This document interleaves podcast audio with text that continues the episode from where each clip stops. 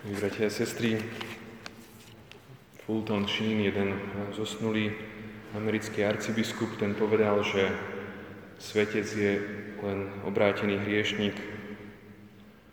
Múdry kresťan si veľmi dobre uvedomuje svoje slabosti, svoju náklonnosť k hriechu a svoju temnejšiu stránku. V dnešnom Evanieliu Kristus opisuje dva postoje dvoch synov, ale existuje samozrejme aj tretí postoj, ten ideálny. Teda, že by syn na otcov príkaz, aby šiel pracovať, odpovedal kladne a hneď by aj šiel pracovať do vinice.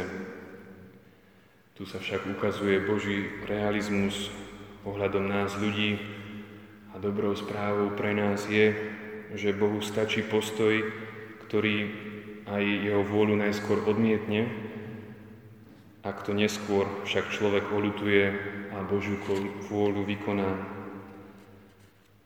V každom z nás, milí bratia a sestry, ak sme úprimní, tak vieme, že v každom z nás, hoci sme boli vykúpení, číhajú zlí duchovia. Prvý krok k tomu, aby sme nad nimi zvíťazili, je rozpoznať ich. Náš život sa potom stane takým trvalým zápasom o to, aby sme tých duchov udržali na úzde, ale jedine Ježiš a nikto iný, ani nič iné nad nimi nemá moc.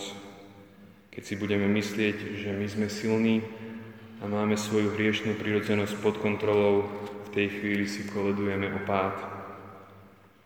Čo sa teda bude v hĺbke nášho vnútra skrývať po zvyšok nášho života, okrem všetkého dobrého, čo tam určite tiež je, tak tam bude aj lenivosť, prchkosť, žiadostivosť, túžba vyniknúť na úkor druhých, túžba po ovládaní našich blížnych, hnev, ostrý jazyk, sklon k alkoholizmu alebo obžerstvo.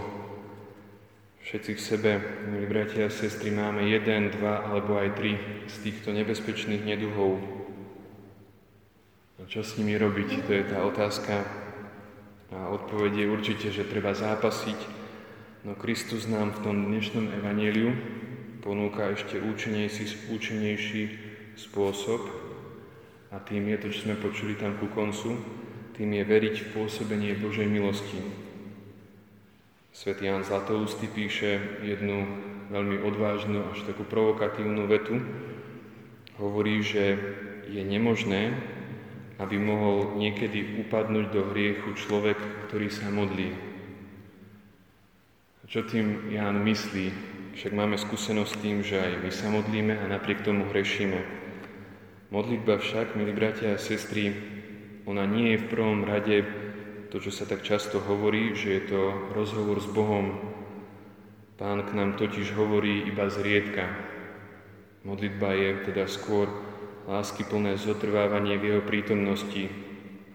Je to predovšetkým čas, ktorý vyhradíme len Bohu, ale uvedomenie zotrvávať v jeho prítomnosti môžeme aj počas tých bežných činností nášho dňa.